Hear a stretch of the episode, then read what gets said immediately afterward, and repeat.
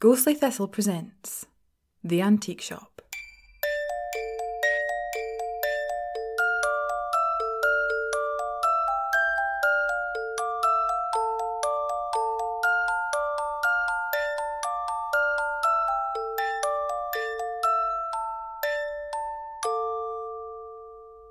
Episode 14 The Life Burden. Can you believe I'm sick AT? Can't even watch my flatmates make it anymore without being reminded of a customer. I didn't think I'll ever be able to make a brew for myself again. It was a nice change when Finn suggested some coffee to get through a particularly dragging afternoon. No customers of any kind had come in, and I was beginning to think it was one of those unfortunate days where all I did was lose at cards. When he suggested the loser had to go and get the coffee, I may as well just have walked out there and then, instead of letting the two of them wipe the floor with me. But let's face it, it wasn't as if Kronos was buying the coffee. When I returned, trying to balance two cups in my hand as I unceremoniously kicked open the door, Finn had his head bent down, staring into the glass cabinet fully sparkling jewels. I placed the coffee cups on the surface and eyed him wearily. His expression was pensive, eyes narrowed as if in deep thought, and he was gently biting one side of his lip. I gave in like an impatient bear and asked him what he was doing. Rather than answering, he moved round me and back behind the counter, sticking his hand in and carefully pulling something out. After eyeing it for a few more seconds, he admitted that it looked familiar, but he couldn't remember why. This thing he'd pulled out was surprisingly dull and tarnished.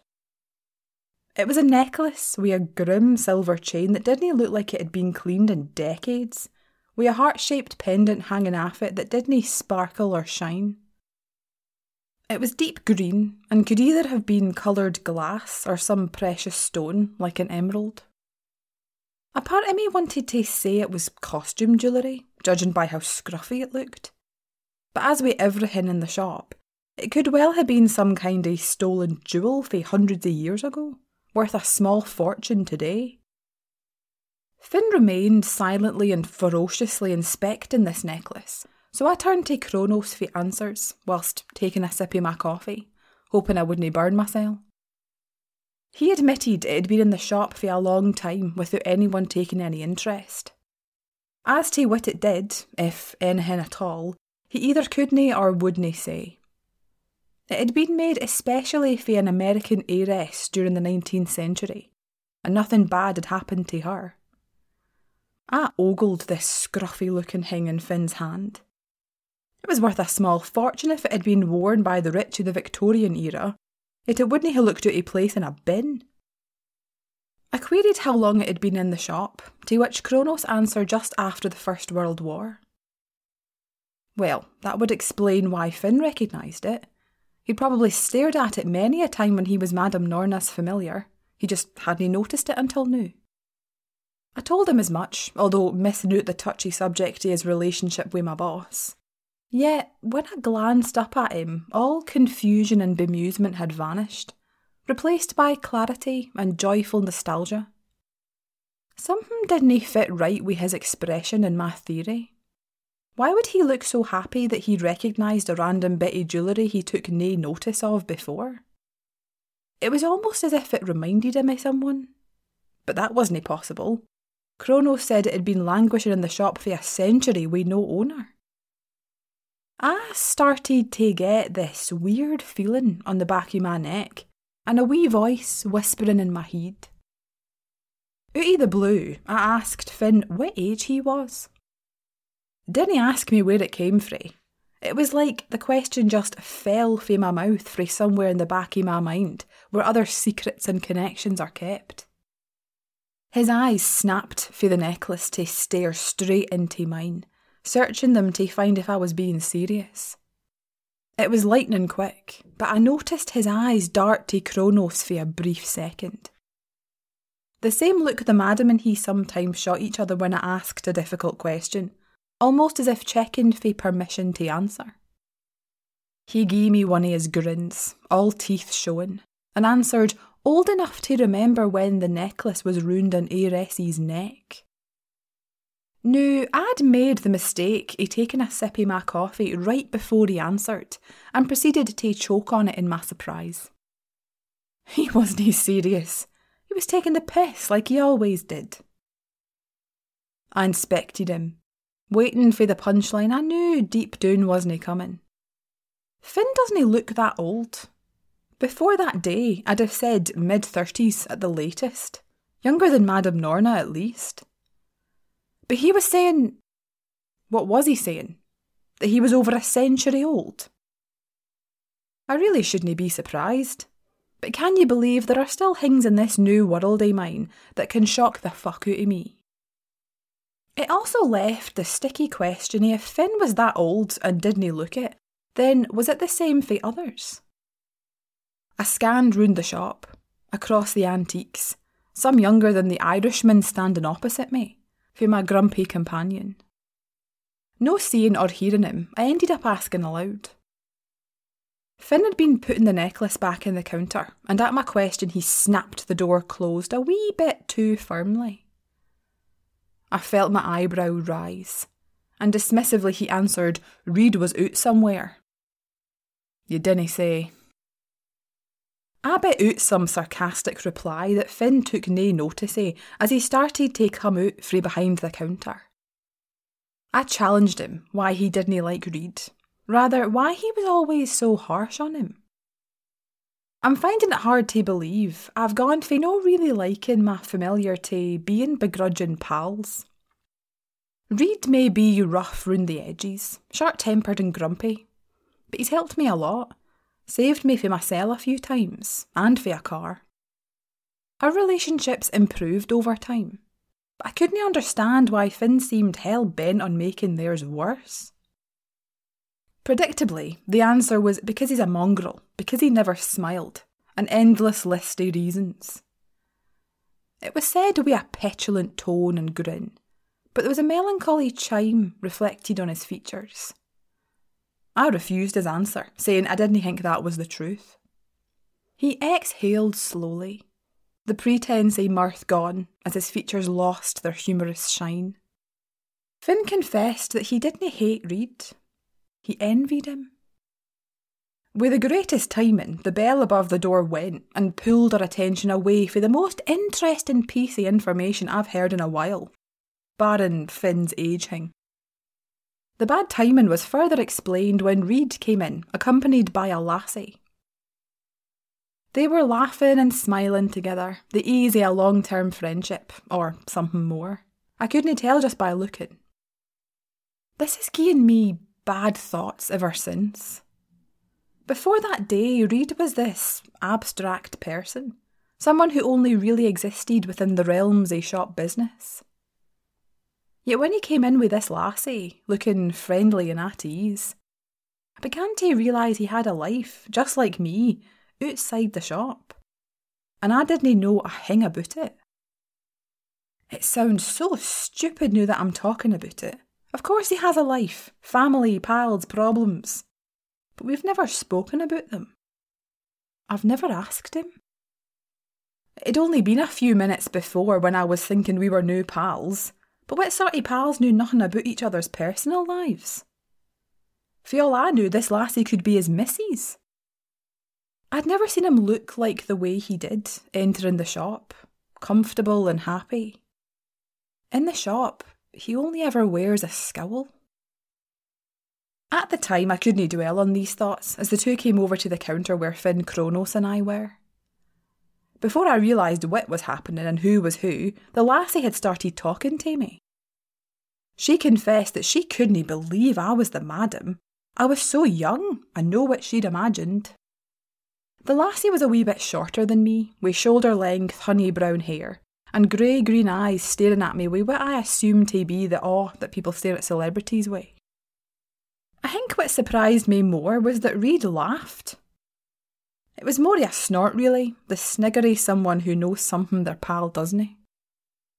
Calling this lassie Izzy, he introduced me as the madam's apprentice, and that the madam herself would be upstairs. With a nervous chortle, Reid's pal confirmed that Reed had mentioned me and that she felt like she knew me already. That raised a whole new set of questions. I couldn't contain myself and turned to Reid in surprise, stating that none of she'd heard was probably complimentary. Izzy smiled, but didn't deny it, further piling guilt, anger, irritation, or whatever it was, on the fiery my thoughts regarding Reid and me. Turns out this Izzy lassie was here to see the madam, although she never produced a card like the normal customer. Regardless, I led her upstairs, and to my surprise, Reid followed us. I wasn't sure what to say, if he was even allowed in. I made tea like I usually do, and when I returned, Reid was sitting beside his pal on the customer's sofa. The madam didn't say anything about him being there, so I wasn't gonna. Like any other customer, my boss started with our usual, asking which she could help with. I'm usually curious about their reasons, but in this case it was doubled. I was actually interested in who this lassie was, her connection to Reed, and why she'd evidently used him to see Madame Norna. The room descended into a strange lowness, tinged by a fear that was by no means unusual in a customer, but had an edge of something hmm, sinister. She explained that there was a curse on her family that had been in effect for as long as anyone could remember. When the women in her family turned 21, they slowly began to lose their minds. It'd start with hallucinations here and there, and over time these hallucinations had become intertwined with their reality, so they couldn't tell what was real or not. This, according to Izzy, would kill them before long. It had offed our granny and her mad been put in a care facility to stop her from hurting herself. Izzy turned 21 in a matter of weeks, and she wanted the curse to stop. After a few moments of quiet, Madame Norna queried if Izzy knew the origin of this curse. She answered that it was a blood curse from centuries ago, put on her family by which she called a rival clan. As to the exact person who cast it, they remained a mystery. It couldn't have been anyone for this rival clan though, because foxies didn't have the ability to cast curses. That at least partly explained the connection between this lassie and Reid. Both were the same species, but I suppose it left more unanswered. I'm still fascinated with this shapeshifter thing. Yet another subject I've never asked Reid about. Can they change at will? Or is it like a full moon thing? Do they look like the foxes you see rifling through bins? Or are they different? This customer wasn't going to answer these queries though. The madam, in her matter of fact way, informed Izzy and Reid that she couldn't break the curse put on the family. I expected her to say something else, ah, but or however. But nope, that was it. I glanced reluctantly to the customer's sofa and saw Izzy's face fall, almost looking as though she were going to start greeting. She exclaimed that she'd pay Madame Norna anything she wanted if she'd find a way to help her. Why do they always say anything? It's like most of the customers have no idea that anything is a possibility when it comes to my boss. Unmoved by the lassie's outburst, the madam kept her silence. Then it was Reid's turn, and the grumpy familiar I recognised returned. He demanded to know why Madame Norna wouldn't help. After further deliberation, she repeated that she couldn't break the curse, but she could protect Izzy from its effects. I knew then that it would be time for me to get up and go to the cabinet, and sure enough, the command came. I was to find a pendant on the second shelf that was round and silver. Beside the vials, bottles, and boxes was a black leather quart. Hanging from it was a round silver disc with a symbol inscribed on it. I felt like I'd seen a symbol like it before. When I was wee, my dad and I used to go camping during the summer holidays. One year, we went somewhere in the north of Scotland and one day he took me to see this ancient stone pillar. The markings on that stone pillar were similar to the ones on this pendant in the madam's cabinet. That pillar, I'd seen all of those years ago, was actually a Pictish monument, made and put where it was by the mysterious inhabitants of ancient Scotland. I didn't connect the pendant and the pillar at the time. I just thought the symbol looked familiar. I placed it on the coffee table, and by the look Izzy was giving it, you'd have thought it was a snake about to pounce on her. I understood her fear when our next question was asking what the price would be. Half of your life, was the simple yet haunting reply. I'm still no comfortable with knowing I live in a world where people can trade years of their life like gold in a pawn shop. I can't say I was that surprised though. The madam's prices are never money, yet always seem to have a significance or weight that makes them worth something. Personally, I didn't know how years of a person's life were stored. Perhaps there was a tale I didn't know about. Reid was the first to voice an objection, protesting that it was too much. He wasn't surprised by the currency, though. I remembered back to a conversation I'd had with him some months previous. One where he told me people were scared of the madam because no one knew what her price was going to be. I understood that sentiment better now. No wonder people were afraid. One minute they'd be living until they were 70, and after a visit to her, they were looking at half that. Obviously, people could refuse to pay, leave with their troubles unsolved. I got the impression that didn't happen a lot. Madame Norna, probably unaware she was looking like a fairy tale villain, explained that in order to protect Izzy's life and sanity, she'd need some of her life in return. Afterwards, offering the point that she didn't know how long she'd live. Half of her life could amount to nothing. In my opinion, even if she gave up half her life, she'd still probably live longer than she would do if this curse set in. Yet, the other side of that coin was that giving up half her life could leave her with a shorter time. The madam continued to say that Izzy'd be free to live her life, settle down with a partner, have bairns, whatever she wanted. However, any bairns, mainly daughters, she had of her blood wouldn't be protected for the curse, nor would this protection reverse what had happened to her ma. There was a static silence blanketing the room. Reid wasn't happy and making sure we all knew about it. His pal, on the other hand, contemplated seriously. To be honest, I didn't think a decision like this one should be made immediately. We're talking about half of your life here. A few further questions followed.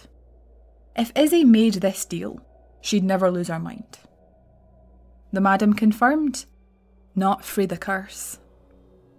I didn't like this answer, didn't like the ambiguity, and I get a bad feeling in my gut just thinking about it. The second query was if the curse in her family could be broken. Yes, all curses were breakable somehow, just not by the madam. By this point, I was actually rooting for this lassie, Reid's pal, to say she'd think about it and leave. Before the shop, I used to think I was the kind of person who'd say something regardless of the situation. But I find that ever since becoming the madam's apprentice, sitting in on these meetings, I've become a silent observer. It's when I'm sitting at the coffee table pouring the tea that I feel I didn't have a right to give my opinion or say anything at all. This world, my world, is too grand, too sinister, and too unknown for me to interfere, even if a wee voice in my head wants me to. Besides, she wasn't my pal. I didn't have a right to start giving out advice or opinions. I thought Reid would, but he too kept his silence. Izzy didn't take time didn't he have a good hink, and accepted the madam's pendant in exchange for half her life. As the lassie went to take the pendant, my boss gave one final explanation. Once Izzy put it on, she could never take it off.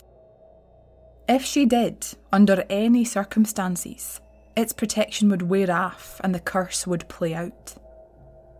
Madame Norna said this with a familiar enunciation that made me feel worse than already was. I wished it didn't sound so much like foreshadowing. With my stomach slowly knotting in on itself, I observed as Izzy happily took this pendant and slipped it round her neck, from where it was never to be removed. I dared a glance at Reed, and saw he, like me, felt the same trepidation. Finn and I both watched as Reed and Izzy left the shop, but I couldn't shake the dark cloud that had settled itself on my mood. What would happen to her? Would that wee pendant really keep such a curse away forever? How long was half of our life? Finn noticed my dour look and told me I shouldn't fret. People didn't come to see Madame Norna if they weren't desperate. Customers knew what they could get themselves into. I still didn't believe that's wholly true. If I try to find a silver lining, it's that Izzy is protected frae the curse. And she was amply warned about the consequences of taking the pendant off. And that's the last, I hope, ever to hear of that entire situation. As I heard Finn speak and natter, I remembered our conversation before Reed had come in with his pal. His hatred for my familiar didn't stem from personal aversion, but from jealousy. If Finn thought he was getting out of follow up questions, he was sorely mistaken. I asked plainly why he'd be jealous of Reed. The jovial curve to his features flattened to sadness, and he wouldn't meet my eyes. Because Reed didn't know what he had, being a familiar. It was a chore to him, something he had to do to keep himself safe. I couldn't understand this answer. Rather, I couldn't understand why Reed's reasons for becoming my familiar would annoy Finn so much. Then it dawned on me. Finn hadn't wanted to stop being my boss's familiar, but his own actions had essentially forced her hand. He wanted to be her familiar again, but couldn't. And there was Reed, a familiar who hadn't really wanted to be one in the first place, but was. I pointed out to Finn that it wasn't the same, and that Reed would probably gladly switch places with him. That thought, although said jokingly at the time, has haunted me ever since. Reed became my familiar out of necessity. Are we really pals? Or do I only think we are because he's always there, forced by the fox ring and circumstance? Not to mention, is the reason he came to see Madame Norna in the first place still a problem? Does he still need my protection? And if he doesn't, what does that mean? Will he leave? Go back to his life? Am I keeping him for that life unnecessarily? I know I should talk to him, but I didn't want to. I want to be selfish. Just a wee while longer. Thank you for listening to episode 14 of The Antique Shop. Episode 15 will be released in two weeks' time. He admitted it had been in the shop for a long time without anyone taking in any and shit. Eh, and it was almost as if it reminded him I bit out some sarcastic reply that Flynn, Flynn, that Flynn took. I'm still fascinated by the blah blah blah blah. Reed was the Reed. Reed was the first.